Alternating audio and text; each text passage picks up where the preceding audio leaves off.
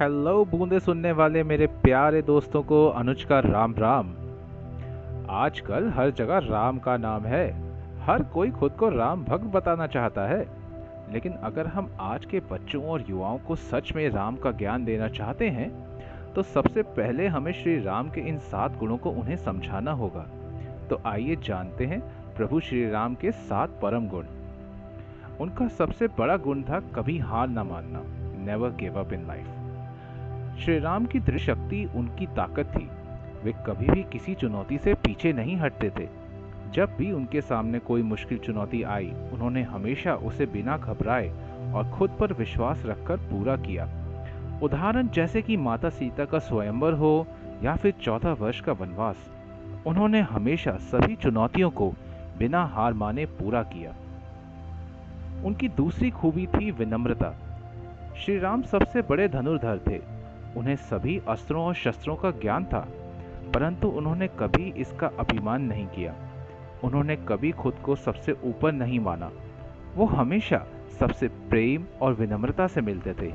संसार हमेशा विनम्र व्यक्तियों का ही सम्मान करता है। तो विनम्रता एक ऐसी चीज़ है जो हमारे अंदर हमेशा ही होनी चाहिए। उनका तीसरा सद्गुण था धैर्य। श्री राम ने अपने जीवन में कई बड़े युद्ध लड़े, कई समस्याओं का सामना किया, परंतु कभी भी उन्होंने अपना धैर्य या संयम नहीं खोया। उन्होंने हर परिस्थिति को अपनी समझ और शांति के साथ पूरा किया। आज के समय में जब हम इतना स्ट्रेस इतनी टेंशन में रहते हैं, अगर हम अपने दिमाग को थोड़ा काम रखें, थोड़ा सा धैर्य बनाए रखें तो हर मुश्किल को आसानी से पार कर सकते हैं। क्योंकि एक शांत दिमाग आपको हमेशा अच्छा सुझाव ही देगा। श्री राम का सबसे बड़े गुणों में से एक था बड़ों का आदर करना। अब इसमें तो कोई अनजान नहीं कि श्री राम ने अपने पिता के वचन के लिए क्या कुछ नहीं किया। श्री राम ने हमेशा यही शिक्षा दी है कि अपनों से बड़ों का मान और सम्मान करना चाहिए। श्री राम ने अपने पिता के वचन के लिए वनवास स्वीकार किया। अपनी माता द्वारा दिए गए वनवास पर भी उन्होंने हमेशा उन्हें सम्मान दिया और कभी उनके साथ दुर्व्यवहार नहीं किया। हमारे जीवन में कई बार ऐसी परिस्थिति आएगी, जहाँ हम अपने माता पिता के निर्णय समझ ना पाए, पर आगे जाके वो हमेशा हमारे भले के लिए ही होते हैं। तो जब भी अगर आपको ऐसा लगे कि आपके माता पिता आपको समझ नहीं पा रहे हैं या आपसे ज़बरदस्ती कुछ करवाने को कर रहे हैं तो उसमें ज़रूर आप ही का भला होगा। हमेशा अपने बड़ों का आदर कीजिए, क्योंकि भगवान के बाद अगर कोई इस दुनिया में सबसे बड़ा है और आपके लिए दिल से सोचता है तो वो आपके माता पिता ही होंगे। श्री राम का अगला सद्गुण था भेदभाव या ईर्ष्या ना करना। अब यहाँ पे मैं आपको एक उदाहरण देना चाहूँगा।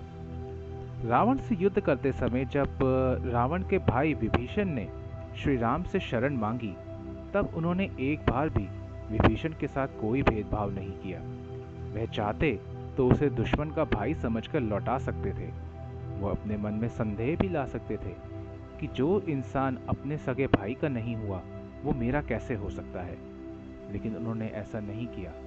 उन्होंने विभीषण की सच्ची भक्ति को समझा, जाना और उसे एक मौका दिया। और आगे जाकर उनका यह निर्णय बहुत सातकर भी साबित हुआ।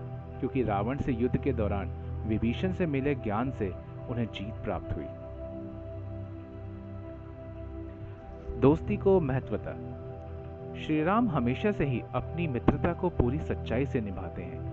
चाहे वो वानर राज सुग्रीव हो या पवन पुत्र हनुमान। उन्होंने हमेशा अपने मित्रों को अपने बराबर का स्थान दिया। चार भाइयों में सबसे बड़े होकर भी उन्होंने अपने सभी भाइयों को समान अधिकार दिए। लक्ष्मण उनके साथ वनवास में आए तो भरत और शत्रुघ्न ने उनके स्थान पर राज्य संभाला, क्योंकि वे जानते थे कि श्री राम अपने मित्रों और भाइयों पर अपनी जान छिड़कते हैं और उन्हें वही प्रेम, आदर और सत्कार देते हैं, जो कि उनके मित्र और छोटे भाई उन पर करते हैं। तो हमेशा अपने दोस्तों, भाइयों और अपने हर करीबी को वही सम्मान दीजिए। जो आप उनसे चाहते हैं। श्री राम की सबसे बड़ी महानताओं में से एक है लॉयल्टी विश्वास। ये शब्द आज की ज़िंदगी में बहुत महत्व रखता है, क्योंकि हमारे जीवन में बहुत कम लोग ऐसे होते हैं जिन पर हम अंधविश्वास करते हैं। ऐसा विश्वास जो कभी डगमगा नहीं सकता।